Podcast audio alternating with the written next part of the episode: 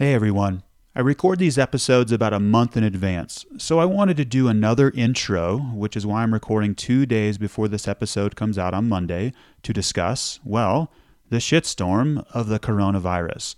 First off, my heart goes out to all those who have been affected, and this is basically everyone, especially those who have fallen ill and family members of those who have perished. Okay, so we are all in uncharted waters here. There is no, remember the last time this thing happened? Here's what we did. We've never gone through something like this before. But here's what I need you to do. Be the light. Know there is a greater intelligence at play and act out of love and not out of fear. Fear is more dangerous, more insidious than this new strain of bacteria. So please be more conscious than ever of the unconscious self and do your absolute best to treat yourself and others with love in these strange times. Now, sure, it's good to be informed on what's happening, but feel free to turn off the news and start a puzzle, plant a tomato plant, or learn how to play the guitar. The most powerful pharmacy on the planet, by far, is in your mind. Be the light, be the anchor, be positive, stay the course. This is why we do the work for times like this. If you're finding yourself isolated, at home, with everything closed, then seriously consider joining our online, private, unsearchable community called Cafe R E. And there's other online recovery communities as well. I know there's Zoom A A Meetings dot com. Also, to help us understand what's happening in the world, I'm offering a free webinar called Spirituality and Addiction with spiritual teacher Elaine Huang on Monday, April sixth at six p.m. Mountain Standard Time. We'll cover how these events are still working in our favor, as well as techniques on how to stay calm and grounded. Go to recovery elevator dot com, and on the main page, you'll see where you can sign up for this free webinar. Again, we're going to be covering spirituality and addiction. And before we start the episode, there are some bright spots that I'd like to cover. Apparently, dolphins have emerged again off the coast of Italy, and swans have returned to the canals. In Singapore, otters are roaming freely thanks to the open public spaces. In Beijing, people are seeing stars for the very first time ever, and the sky is clearing. In a Chicago aquarium, they let two penguins out to visit all their other fish friends. Okay, guys, let's all stick together. Recovery Elevator, episode two sixty-six. It makes us like realize again that we just can't do that. Nothing's good going to come out of it. You know, we've realized that there's not even one good thing about drinking anymore.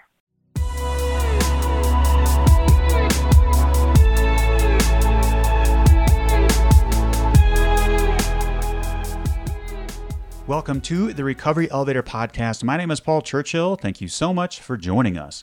On today's podcast, we've got Renee. She took her last drink on January second, two thousand twenty. She's forty years old. She's from Greendale, Wisconsin. And in the interview, she talks about how she didn't recognize that alcohol was the problem. And I know many listeners, including myself, are nodding their heads when they heard that one. She also talks about how her depression and anxiety have drastically improved since quitting drinking. It's a great interview. You all are going to get a lot out of it. I know it. The book, well, my book, Alcohol is Shit, is now out on Amazon. And guys, how cool is this? This book is still a bestseller in several categories on Amazon. Be sure to pick up a copy today. And this June eleventh to thirteenth, Recovery Elevator will be live in Denver, Colorado, with an event titled Dancing with the Mind. You'll learn how to create your future, happy, wholesome, authentic self that no longer needs alcohol, and you'll draw this new life to you like a magnet in the present moment. You'll build lifelong in-person connections with others who no longer drink. This event is open for spouses or significant others, and there will be specific breakout sessions for them as well. Go to recovery elevator dot com for more information and to register. Okay, let's get started. Today, I want to talk to you about the importance of Rule twenty-two, what it is, and why you need to make this rule part of your life ASAP. And after the interview with Renee, we'll talk a little bit about Ben Affleck and his journey. Okay, let's start by implementing Rule twenty-two. Like I said, ASAP, as soon as possible, because this one is super important. And get ready, guys, this is a tough one. Get your game face on. Are your shoelaces tied? Are you ready for impact? Okay, here we go. A perfectionist walked into a bar, and apparently the bar wasn't set high enough. And everyone, I figured out why dogs aren't the best dancers. They have two left feet. What do you call a cat that throws the best parties? The Great Gatsby, of course. And did you all know the inventor of the stop sign, William Eno, never learned to drive and never tried out his own invention? Here's another one. Did you know that Charlie Chapman once anonymously entered a Walk Like Charlie Chapman competition and he finished twentieth? What did Buzz Aldrin say when no one laughed at his moon jokes? He said, well, I guess he had to be there. And speaking of Buzz Aldrin, he ditched the booze in the eighties and became an advocate for recovery. Nice job, Buzz. Now, many of you are saying, yo, Paul, enough with the funnies. I mean, they are funny, but I've got a serious issue on my hands called a drinking problem, and I'm currently listening for some tangible steps, ideas, or strategies to find some instant relief. Perhaps maybe an instant inoculation, Paul. Can you deliver me that, please? And maybe you can just get to the point and tell us what Rule twenty-two is. Okay, hang on. For a moment, I forgot that many listeners are currently metaphorically living life in the dentist chair, and I'm sure there's actually one or two listeners out there actually in the dentist chair at this moment, and so it's time to suit up and show up. First things first, one day at a time, progress not perfection, time takes time, and it's time to place principles before, uh, how does it go, personifications. Yeah, that's it. Okay, Rule twenty-two. But first, I just read that four million, one hundred fifty-three thousand, two hundred thirty-seven people got married last year. Not to cause any trouble, but shouldn't that be an even number? And what do you call a can opener that doesn't work? I think that would be a can't opener. Alrighty, here we go. I want to cover Rule twenty-two, which is lighten up. Never take yourself too seriously on this journey. Now, we do cover serious topics, issues, and concepts on this podcast. And addiction, departing from alcohol, can be a matter of life and death. What I mean is we are not living life to its fullest. We are not enjoying life. So it's important. We always have that smile locked and ready to go because in the end, no one ever wishes that they laughed less, had less fun, or kept more smiles from the public. Reason why? We've all heard this. Laughter is the best medicine. That's the value bomb in this podcast, or at least in my segment anyways. So laughter relaxes the whole body. A good hearty laugh relieves physical tension and stress, leaving your muscles relaxed for up to forty-five minutes after. Laughter boosts the immune system. Laughter decreases stress hormones and increases immune cells and infection-fighting antibodies, thus improving your resistance to disease. Laughter triggers the release of endorphins, the body's natural feel-good chemicals. Endorphins promote an overall sense of well-being and can even temporarily relieve pain. Laughter protects the heart. Laughter and smiles improves the function of blood vessels and increases blood flow, which can help protect you against a heart attack and other cardiovascular problems. This one's pretty cool. A study in Norway found that people with a strong sense of humor outlive those who don't laugh as much. Laughter releases oxytocin, the love molecule, which helps us connect. Science shows this release of oxytocin is nearly doubled when we laugh at ourselves. Laughter helps us connect, and you've heard me say now four hundred seventy-eight times on this podcast that the opposite of addiction is connection. A great way to facilitate this connection is with smiles, laughter, joy, and Rule twenty-two. Lighten up. And since releasing oxytocin in the body feels good, I'm going to do just that and tell you a story, one that I had never planned on telling you, one that I had planned on keeping locked down in the drunk story vault forever.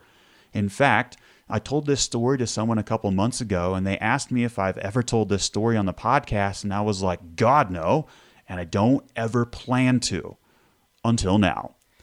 So I was home from Christmas break from college my freshman year, and my five best friends came over to hang out. Before joining them in the basement, I ate dinner with my family. I could hear them laughing downstairs, and I couldn't wait to join them, so I devoured my food, as in I barely chewed the potatoes and headed down.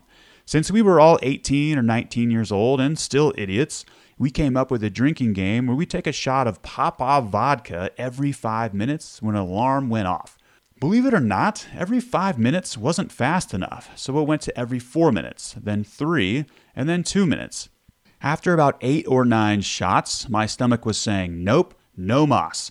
So I ran to the window well, slid the window up, and emptied the contents of my stomach. After that, I did what any eighteen-year-old kid who was on his way to developing a significant drinking problem would do, is I puked and rallied. Now, this was also around the time when video cameras were no longer the size of an air conditioner, so my buddy filmed some select events throughout the evening. When we returned home later that night, my buddy's car, one headlight and one side mirror less, I found myself blasted. Not quite blacked out, but close. I was in the basement by myself, and I found myself looking outside the window well where I had puked a couple hours ago. In the throw-up, and guys, I'm so sorry, this is gross, there was a perfectly cubed potato. It was as if it was swallowed whole. It was even still seasoned, and it looked appetizing. And since I'm eighteen, almost blacked out, an idiot, on my way to becoming a host of a podcast where the theme is to quit drinking and had the drunk munchies, I reached down, moved some debris, and ate the potato. At that very moment, I hear my friends running down the stairs, and since I don't want them or anyone else on the planet to know of the heinous act I just committed, I quickly shut the window and joined my friends. And wait, there's more. Shortly after, my buddy, who was filming the evening, pops in the video, and we watch the highlights of the night. So there I am, throwing up out the window, on tape, awesome! In the next scene, there's someone else, my buddy Dan, barfing out the window, on top of my throw-up. Gross, I say, as I start to connect the dots, knowing I just pulled out my late-night snack from his throw-up as well. And then, at the end of the film is a shot of my buddy Andrew peeing outside the window well in the basement. At first, I found it humorous, but then it hit me in the stomach in the form of acute nausea. Not only did I eat a potato from my own vomit, my buddy Dan's vomit, the potato was also marinated in urine from my buddy Andrew. Goodness gracious. So that's a pretty good you might need to ditch the booze if line. You, uh, you still there? Sorry if that was too much for you. Now, I seriously contemplated not telling this story. I went back and forth on it a couple times, even texted the friend that I told this story to. And, well, here you go. So the point of this story was not to totally gross you out, but to hopefully add some laughter in your day. Or at least you could say, I'm so glad that didn't happen to me. Rule twenty-two, lighten up. We have to. Life is never as serious as the mind wants us to believe. And before we hear from Renee, let's hear from my favorite resource, Cafe R E. The three most important lessons I've learned while quitting drinking are, we can't do this alone, we need accountability, and a supportive community is key. In the private unsearchable Facebook groups Cafe R E, you're going to get all three and much more. What does private mean? Well, these groups are unsearchable on Facebook. Who's in the group and what is said can only be seen by members. You get twenty-four seven access to a group full of others whose priority it is to ditch the booze. These groups are capped at under three hundred fifty members to ensure quality connection. In Cafe R E, you'll find that quitting drinking doesn't have to suck. In fact, it can be a lot of fun. For nineteen dollars a month, you too can join the conversation, be paired with an accountability partner, attend educational online webinars, online meetups, attend in-person meetups, participate in book club, movie club, and much more. Oh yeah, you'll also get discounts to retreats and sober travel trips. Go to recovery elevator dot com and use the promo code OPPORTUNITY to waive the setup fee. I hope to see you there. Renee, how are you? I'm good, Paul. How are you? I'm doing great. Thank you, Renee. Thanks for asking. Let's get right into this. When was your last drink? My last drink was January second, twenty twenty. Nice. And that's forty-two days is what you mentioned before I hit record? Yes, forty-two days today. Fantastic. How's it feel? Thanks. It feels good. I feel really good. Perfect. I have a lot of energy and, yeah, I feel good. Good. And listeners, as I said last episode, be careful if you email me a little snippet about your story, about your journey. I might just ask you to be on the podcast. And I get pinged almost every day for interviews. So there is no secret sauce in the magic of who gets selected. It's just kind of the mood that I'm in. You know, I might get, I might get an email from somebody that says, hey, I'd love to hear this topic. And then later that same day, I'll get an email from somebody like Renee, which this happened, which was the dynamic in a marriage. And with you, I want to talk about how you and your husband both tried to quit drinking together. But then when one had a craving and would cave, the other would fall, kind of like two crabs in a bucket type scenario. So we're going to get all into that. I'm excited to hear your story and share it with the most supportive and loving audience on the planet. But before we do so, Renee, give listeners a little background about yourself, where you're from, what you do for a living, your age, do you have a family, and what do you like to do for fun, Renee? Okay, so I am forty years old. I've been drinking since I was about sixteen, so that's like almost two and a half decades. I am a hairstylist. I currently work at a children's hair salon, so I cut kids' hair all day long, and sometimes it's really hard, but it's fun. I like it. Let's see. I've been married to my husband, Andy, for twelve years. We've been together sixteen years. We have two kids. They are ten and almost seven. I do have an older son who's almost twenty-one from a previous relationship. He does not live with us right now. So what else? For fun, I like to go hiking and camping and on vacation, stand-up paddleboarding. That's really fun in summer on lakes. What else? Movies. We watch a lot of movies lately. We just started getting into puzzles, jigsaw puzzles, to kill some time. I love puzzles so much. Oh, yeah. I think it's a great thing to implement when quitting drinking, because you can get into that flow state, right, where you just zone yeah. out and your mind is so fixed on doing puzzles. And in quick anecdote, when I moved back home after I owned the bar in Spain, I would be in my basement and I'd be drinking beer, doing puzzles. And after like nine or ten beers, I would say, man, I am a pro at puzzles. And then I'd go down the next day and find a bunch of puzzle pieces mashed in that didn't fit at all. yeah. So sober puzzles. Let's roll with that. Yeah. Yeah. That's funny. And in the email, I think you said uh, Greendale, Wisconsin, not Green Day, Wisconsin, but you mentioned uh, drinking is in the culture everywhere. Now, I hear that all the time is you don't know what it's like to quit drinking here, there, it's everywhere. But there has been studies done, and the data is in, guys. Uh, Wisconsin, uh, you guys drink hard. And so you do get a pass by saying, look, there's nothing else to do in Wisconsin because it is so cold there. And in fact, there's data to back that up. I think it's Wisconsin and the couple surrounding states up there and Australia. You guys drink hard. And I would say the same about Montana, but you guys do it harder in Wisconsin. So you're allowed to say that up there. Actually, cover that real quick about what's it like to drink in Wisconsin and how you mentioned that unconsciously you've surrounded yourself with friends who also drink the same amount. I love how you threw in the unconsciously part. Right. Yes. It just seems like it is everywhere. Our families, both of our families, all of our friends, everybody that I've ever met drinks. I mean, once in a while, you come across somebody who doesn't and you wonder why. But unless you're pregnant or something else is going on, everybody drinks, and it's everywhere.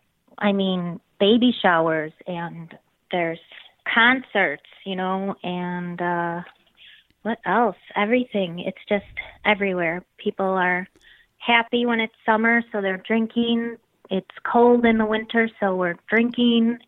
Yeah, it's just, you can't get away from it. Yeah, I did an episode on really this, tough. and I and I think the data is four out of the five states that drink the heaviest out of the fifty are all in that area, and Wisconsin came in at number one. So yeah, that's that's intense. Wow.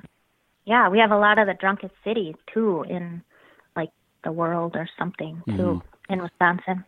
Yeah, and, and Renee, let's get into your background with drinking. When did you start? How much did you drink? When did you first realize that it was holding you back? Did you ever attempt to moderate? Did you have a rock bottom moment on January first, two thousand twenty?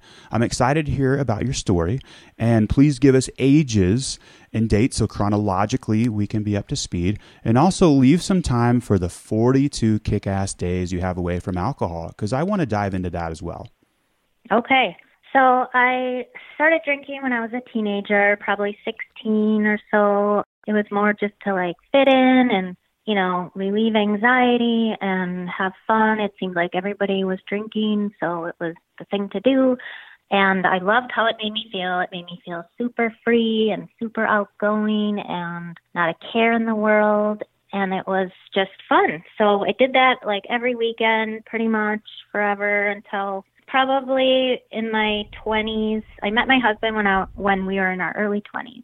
We met at a bar, of course. We pretty much drank together and with friends every weekend. Sometimes during the week, he was in school and he was in the army, so he was kind of, you know, busy. But meanwhile, I still had, I had my son from the previous relationship who was about four or five at that time. So this was in about two thousand five. And so, yeah, we really didn't start drinking a lot more during the week until after we got married. We got married in oh seven. He went to Afghanistan in two thousand six to two thousand seven for the army. So he was gone for a year. He came home. He was a little messed up from it. So I think he did a lot of drinking to deal with some of that. And I was just, you know, drinking along with him because that's just what we did. It was like, okay, let's relax at night and drink. And then we'd have barbecues and drink for that with friends and stuff. So probably after we got married, we drank, I would say, maybe three or four times a week. Then we decided to have kids, which was about ten years ago. So I was, I think, thirty years old. And I got pregnant right away. And then, so of course, I had to stop drinking. He continued to drink at least four to five times during every week. Yeah, and you mentioned in your email, you're a little upset about that. I was pretty upset about it. I thought he was just being a jerk. And I'd ask him, you know, do you have to drink so much around me? Because it actually drove me crazy because I wanted to drink and I couldn't. And I thought, well, here I'm carrying your baby and you're, you know, just doing whatever you want to do and not caring about me. But I think he was just, he couldn't stop. So that caused some friction. But after I had the baby, you know, people, we drank in the hospital. Like we, you know, bring drinks to the hospital, sneak them in because they don't want you to. But, you know, right away, it's like two hours after the baby comes out, I'm already drinking. Wow. Okay. So, so two hours after the baby, you're starting drinking. And, and nine minutes after the start of the interview, we've got a great, you might need to ditch the booze if line if you're drinking two hours after your, your pregnancy. Was that something in the back of your mind that you said, as soon as I have this this baby, I'm going to start drinking again? Or is that just somebody showed up with champagne or whatnot to celebrate? Oh, no, I couldn't wait to have a drink okay. after the baby came out. Gotcha. In fact, you know, they say it's okay to drink like a glass of wine here and there when you're pregnant.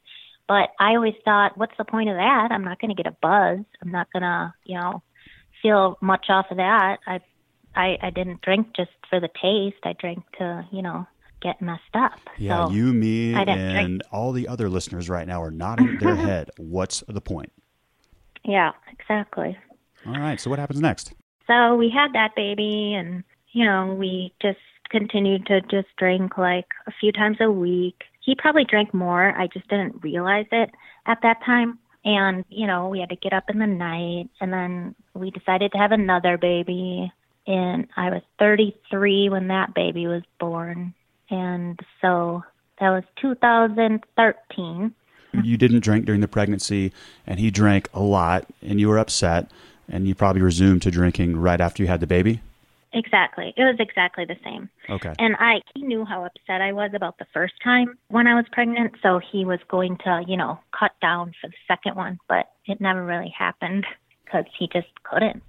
So then we had that baby, and then, I don't know, like we had a few marital problems about four years ago, which was two thousand sixteen, fifteen, sixteen. And he ended up like starting to drink a lot to deal with the stress. So I did not find any of this out until this past October, two thousand nineteen, that he had been drinking, sneaking drinking on top of what we were already drinking, which was a lot. For the past four years, he had been, you know, sneaking in the basement, hiding vodka bottles. I mean, we'd be watching T V and I'd go to the bathroom and he'd go take a swig so I didn't know. And and meanwhile, we were drinking, you know, wine on the couch or whatever, watching T V after the kids went to bed. And I just had no idea. None, no idea. Now, did he tell um, you about this? There, he told me about this this past October when everything came out. And he told me about how he had been hiding it. And I just couldn't believe it when he told me. I was shocked. But at the same time, so many things made sense. Like, I would go to work part. I worked part-time at that time. And he'd be home with the kids on certain days, like a Saturday. I always work on Saturdays. So I'd come home, and sometimes he would look really, he would look drunk to me. And he didn't fall down or anything. He was really, really a functional alcoholic. So, but I could tell in his face that something wasn't quite right. And I've brought it up to him a few times, and I hated to ask, but I'd be like, have you been drinking? And he was like, no, no, why do you say that? And I'm like, I don't know. You just have this look on your face where, and I know that look, that's his drunk face. And I can't explain it, but I just can tell. Like, and he, he would make me feel like I was crazy for thinking that, but he really was drunk. And then later on, he tells me, you know, after he told me everything, that yes, he was drunk. And he, he thought, oh no, she can tell, like, I overdrank when she was at work. And And, you know, it's daytime, so... Yeah, it was... and, and Renee, why do you think your husband, I'm going to say, came clean about his drinking, and I'm going to phrase that differently, burning some ships? It could have been part of his journey to let that energy be released. Why do you think he told you? He told me it because he couldn't do it anymore. Like, he was so, you know, sick and tired of being sick and tired. He was physically addicted where he was having withdrawals, like, it was getting early and earlier and earlier in the day, and he'd be trying to work and shaking and sweating, and and he just couldn't do it anymore. And then what was your response? And, well, when he first told me, I was I was mad. I was pissed off. I I couldn't believe it. I yelled at him, and then I felt really bad because I was like, here he's trying to, you know, tell me this huge secret that, but I just couldn't believe that I didn't know, and I, I felt like mad at myself for not knowing, even though I sort of knew that something, but he, he, he'd tell me that I was wrong, and I apologized for being so mad at him, but I just, I was like hurt because I thought I knew everything about us and him, and it was kind of a big deal what he was doing, and of course I wanted to help him. Sure, and you it mentioned... Was, About a year ago, you, you, alcohol almost ruined the relationship. There was a separation, but you mentioned you had no idea that alcohol was the problem. Chat a little bit about that. Yeah. So, I mean, there were times where I didn't feel close to him anymore. I didn't want to be around him. I thought sometimes he was acting like just not his normal self, and and we... We just were growing apart a little bit, and I didn't think I loved him anymore at times. We drank a lot, and we had fun when we were drinking, but then when we were not drinking, it didn't seem like we had much to talk about. I guess it was just like we were slowly separating ourselves from each other. He was very clingy to me at a certain time because of some of the stuff we had gone through in the marriage, and it made me push him away more. I don't know if alcohol was helping him to act like that. It's possible. It was just not going well. So I felt like I didn't love him anymore, and I didn't want to be with him anymore. So we were going to get separated. We went, this is what my rock bottom moment was, or my worst drinking problem memory was. We went to Punta Cana in two thousand, November two thousand seventeen, or no, I'm sorry, it was two thousand eighteen. It was for a friend's wedding, and we got there. I got really drunk right away on mojitos. We were all in the pool partying, and of course I didn't eat. I didn't eat a lot of times when I would drink. It was just something, I don't know, I never felt hungry, so I didn't eat, which always ended up getting me in trouble. But I got so drunk. I guess I was hanging all over the bride's brother in the pool. And like, I don't remember any of this. And I lost my shoes. I lost my sunglasses. I didn't even know where I was. The groom ended up having to carry me back to our hotel room, which, because he found me wandering around later on, and I don't remember any of that. But then in the morning, I woke up and everybody was mad at me, and my husband was so mad at me. And so that was horrible, horrible, horrible. We ended up deciding to separate after that and move out. We sold our house. We shared the kids. It was really hard. And then we decided to end up working it out after a few months. But there was a time where I was in such a depressed mood from it, because I always have had like anxiety and depression, but I think so much of it was because of drinking, which I just had no idea that all that is connected until now, when I'm like, wow, this all makes so much sense to me now. Sure. Renee, when did you both recognize that alcohol was almost the driving divider? A, there was a time where it connected you two, but also it reached a moment, probably not that long ago, where you guys both realized that it was the problem? Right, yes. We we finally noticed this, and this is probably with all within the last four months, because um, in October, when he had told me about all of his drinking, and then we were just like putting these pieces together about how, you know, he acted then, or how I acted then, or, you know, all the different things we felt about things and each other. And it was all like connected with alcohol. Like everything bad that's ever happened to us has been caused by alcohol in some way or somehow. Sure. Now you're forty-two days away from the alcohol. Congratulations. That's huge. In fact, when you emailed me, you were fourteen days away from alcohol. And then when I asked you that question, I was like, please, I'm just hoping that you would continue that streak. And we would have done the interview regardless. But where's your husband right now with his with his sobriety? He is one day behind me. Whoa. So he's forty-one days. That is yeah. so cool. So your husband is your accountability partner. He is. Yes. Yeah. Wow. We are each other's.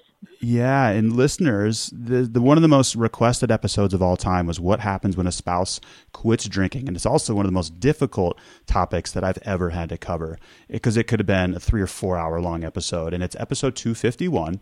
So go back and listen. But here's just another way that this can go. Alcohol divided you guys. You separated for a year. And within that, you guys had a lot of soul searching. You had the ability to go within. It sounds like your husband went to treatment. He came back and he came clean. And I hate the way we phrase that. Came clean. He was honest. He was authentic. He let it all come out. You said he was sick and tired of being sick and tired. You also reached the same conclusion. And you guys decided to quit drinking together. You're one day apart. That's that's amazing. And is, has there been a moment where one of you guys was about to drink in the last forty-one to forty-two days, and you had that uh, that conversation where you leaned on each other and you both made it through? Yes, there has been a couple times. In fact, like for instance, we're going to take the kids to Disney World in April, and we were talking about how, oh, I think he mentioned, what if we just drank a little bit while we're there? And I was like, no, no, no, no, no, we cannot do that. You know how this will go. Because, and, and then, you know, he agreed right away that that wasn't going to work. Because um, no, no, no, no, no, we, we you tried. cannot do that because we know how it's going to go. Oh, I love yeah. how you said that. And he's like, oh, yeah, Renee, you're right. Right. And he wants me to say no to him if he ever wants to drink. But, you know, when we quit the first time in, or when we did together in October, he told me to tell him no then. But I, I caved, and I ended up wanting to drink too. So it was just like we would, you know, be doing it to each other. He would, or I would jokingly say something about how it would be nice to have a drink. And all of a sudden I'd come home and he'd have a bottle of, you know, whiskey sitting on the counter, like, and it was like, oh crap, oops.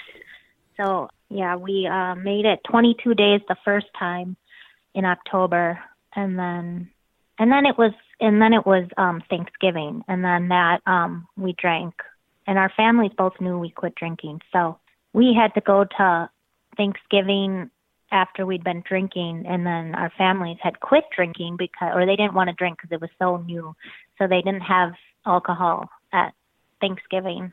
And so we went, but we had been drinking and they didn't know. So then we were like, we couldn't wait to leave so we could go home and drink some more. Oh, I'm, I'm, then, I'm loving this. And this is the importance of opening up, number one, to your spouse, but other with with your family members. Before you get to these these holiday events, Thanksgiving, your family wasn't drinking in support of you guys. And you were drinking, and that's okay. These things are never clean. They're never direct how the plan wants to go. And you, you're drinking through the holidays, drinking through New Year's, I imagine. And was January second uh-huh. a day where you said, okay, here we go, round two, or more like round fifty, but here's the date? It was that like a planned date? Yeah, it was a planned date. But he, he couldn't make it that day. He had to drink again because he was having such bad withdrawals. And he gets them really bad, like right away. And I had gone to work, and I was, you know, I cut hair, so I'm my, my hands were so shaky, and I was like, this is so bad. But I made it through it, and he ended up stopping the very next day.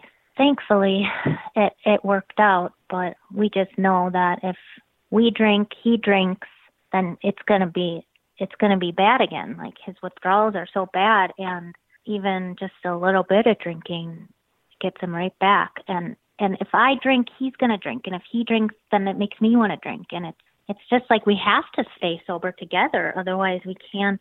I don't know if we could be together. I really don't think we it would work if we one of us was drinking and the other wasn't.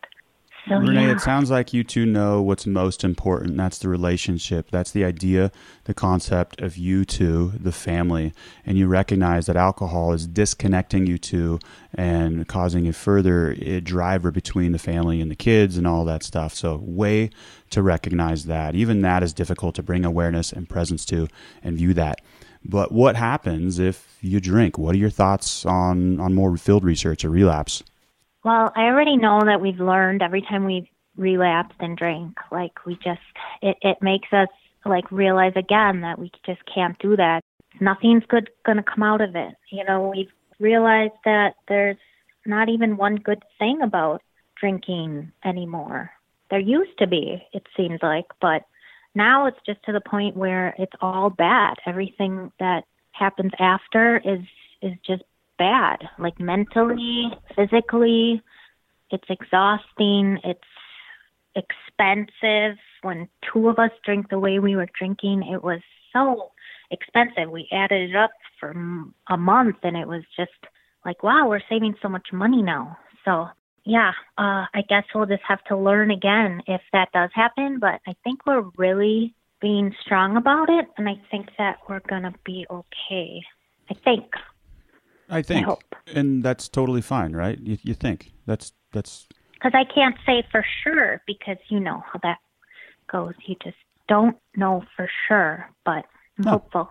Yeah, I, I love it. And how did you do the last forty-two days? What's been working for you?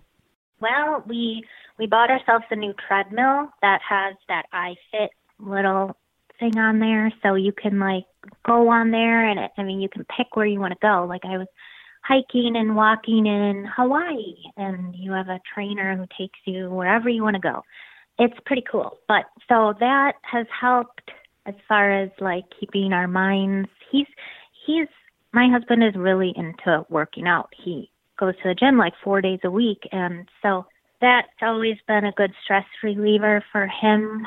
We've been doing, watching a lot of movies lately and binge watching Netflix and things like that just to keep our minds off of it. But uh, it was really hard at first because it did take up a lot of our time, and I don't feel like I'm ever really bored because I have, you know, we have kids and there's really not a lot of extra time. But after work, you know, we would drink when the kids were around, so in the evening, and it, it's just what we did. So finding time, things to do during that time was the hardest part, but it's getting easier. It's gotten so much easier. Every day it gets a little bit more easy. That's something I want to reiterate. And you're saying at forty-two days, it's gotten easier. And listeners, it does get easier. It even it even gets easier for me. I was talking with my buddy Dusty last night. His episode two oh four. He came on the Asia Adventure Trip, and I'm so lucky to have a sober sidekick, a rock star in my hometown. He's one of my best friends. And we're talking about it how last night. So we we're all we all go through life normally, right? We're all on the same planet together, and regardless of what happens, life will happen. Um, but drinking is not even an option anymore. It's just it's not like it's still a no. It just doesn't even come across the plane or in the mind when there's a problem in life. So in that regard, it continuously gets easier. And Renee, there's one more question that I want to ask you before we hit the rapid fire round. There's a quote that drinking is but a symptom. Do you know why you drank? Or looking back in your life, was there a moment where your drinking ramped up? Was it a trauma? Was it loneliness? Um, do you have any insight with that? Um, I don't think I had any trauma necessarily in my past, but I mean, we did have problems in the marriage, which I think made it amp up greatly. I do think that initially I thought that it helped me with anxiety and made me feel happier, but in the end, it just made the anxiety worse and made me less happy.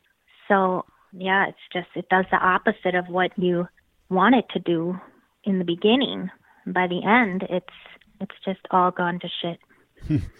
Oh yeah, and you mentioned you're working with a counselor for anxiety and depression. How has that helped, mm-hmm. and how has anxiety and depression been after quitting drinking? Well, it's helped a lot. I can't believe, actually, I haven't had like any anxiety since like after like the first couple weeks. It got a little bit better and better, and now I have none, like none ever. And I'm I'm happier. My moods are better. I think so much more clearly. I, I can't believe that I feel like this good, actually, just from stopping drinking. If I would have known that, I would have stopped like years ago. And I think my husband feels the same way as far as anxiety. He had a lot of anxiety when he was drinking, which is why he drank more, too, to get rid of that, which... You know, because you've had anxiety from drinking too, I've heard. I have, yeah. And quitting alcohol removed about ninety percent of the anxiety, which even alone there is a miracle, right? I was on antidepressants and medication for the anxiety. You remove the alcohol and you no longer need those things. And the remaining ten percent, when that stuff happened, that was almost the life illusion that was taking place where external people, certain people, places, and things would trigger anxiety internally, which represented where certain circuits needed to be built, where the work that I needed to do. Uh, and then I blasted through that through uh, through anxiety or with, through meditation, through breathing techniques. And also some anxiety is healthy, right? There are some situations where the body says, hey, we don't need to be here. We don't need to be around this certain group of people. Let's roll. Um, and so, you know, simply just running away from anxiety in general, getting away from one hundred percent of it, all fear, a little bit of it is healthy. It's, it's a natural process we experience as human beings. And I'm so glad to hear that your depression and anxiety is so much better. That's got to feel good, right? It does. It really, really does. I'm very happy about that. Mm-hmm. Yeah. And Renee, we've hit the rapid fire round. If you could answer these questions within thirty seconds, are you ready? I'm ready. All right. What's a light bulb moment you've had on this journey? Well, I guess it's that I realized that alcohol has basically affected everything in my life.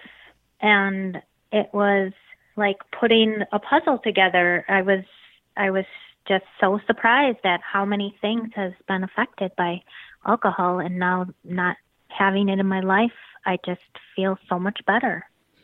What is a memorable moment the life without alcohol has given you? Memorable moment. Recently, we got a lot of snow here, and uh, we took the kids sledding, and it was fun, and I was just thinking while we're doing it, like, I was like, wow, if I was still drinking, there's no way I'd be up for this.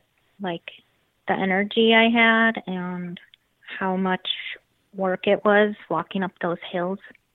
And Renee, what's some advice you'd give to your younger self?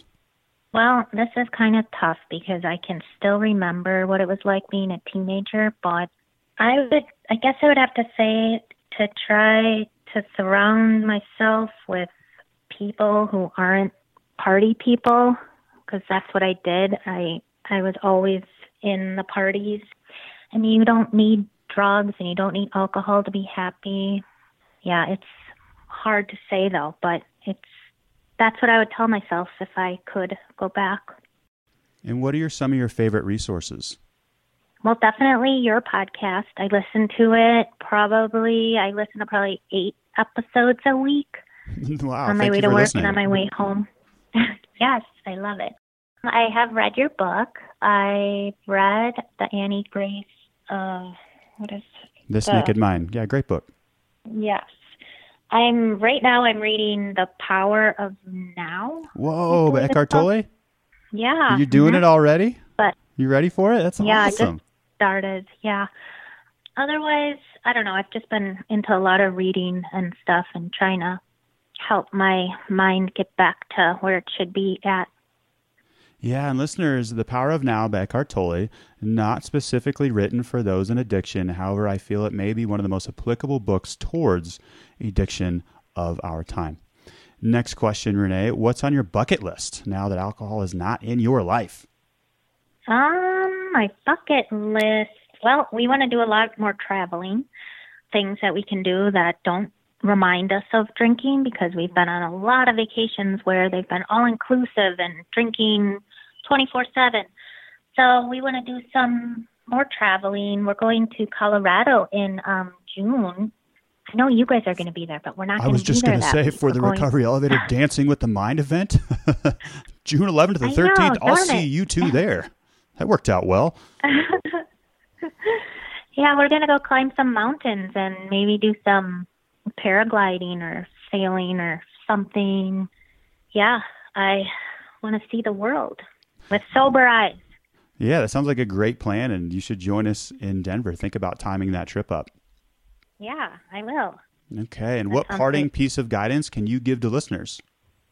Well, I would say that if you're thinking about drinking or you're thinking that you drink too much, you probably do, and that your addiction to alcohol might just be a blessing in disguise, because it was for me and it was for my husband, because I know that if we hadn't had the problems we've had with alcohol and had to go through what we went through, that we wouldn't be where we are right now. So I think that you just have to think positively and try to make your life better, because they will feel better. And I wish I would have just done this a few years ago, but Renee, I'm glad that we're doing it now.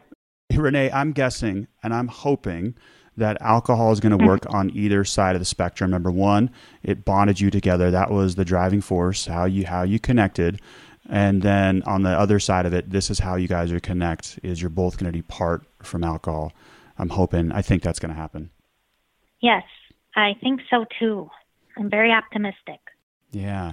And give listeners your own, you might need to ditch the booze if line. Oh, okay. So you might need to ditch the booze if you do a drunken cartwheel and wake up in the morning to find your whole hand is black and blue because you broke your middle finger and I had no idea at the time. And yeah, I I actually had to go to physical therapy to learn how to use my finger again. Whoa, that's a good one. And how's your finger now? It's better. It's better, but it's a little crooked. But oh, I love it. And Renee, thank oh. you so much for joining us today. It was an absolute pleasure speaking with you. Oh, thank you so much for having me. Ben Affleck hasn't talked much about his struggles with alcohol since completing a third stint in rehab in two thousand eighteen. The first two were in two thousand one and two thousand seventeen. But with the arrival of his new film, The Way Back, where he plays a character with a drinking problem, it has made the subject impossible for Affleck to avoid. Affleck has also accepted that the second word in Alcoholics Anonymous does not apply to him, certainly not after he briefly relapsed in the fall, turning up smashed on T M Z a few months after making it known that he achieved one year of continuous sobriety. All I have to say here is, way to come out and talk about it, Ben. Nobody is perfect, and we are all pulling for you. And Ben, don't forget Rule twenty-two. Lighten up, my man. Don't take yourself and any of the characters you play on the big screen too seriously. Recovery Elevator. We took the elevator down. You got to take the stairs back up. You can do this.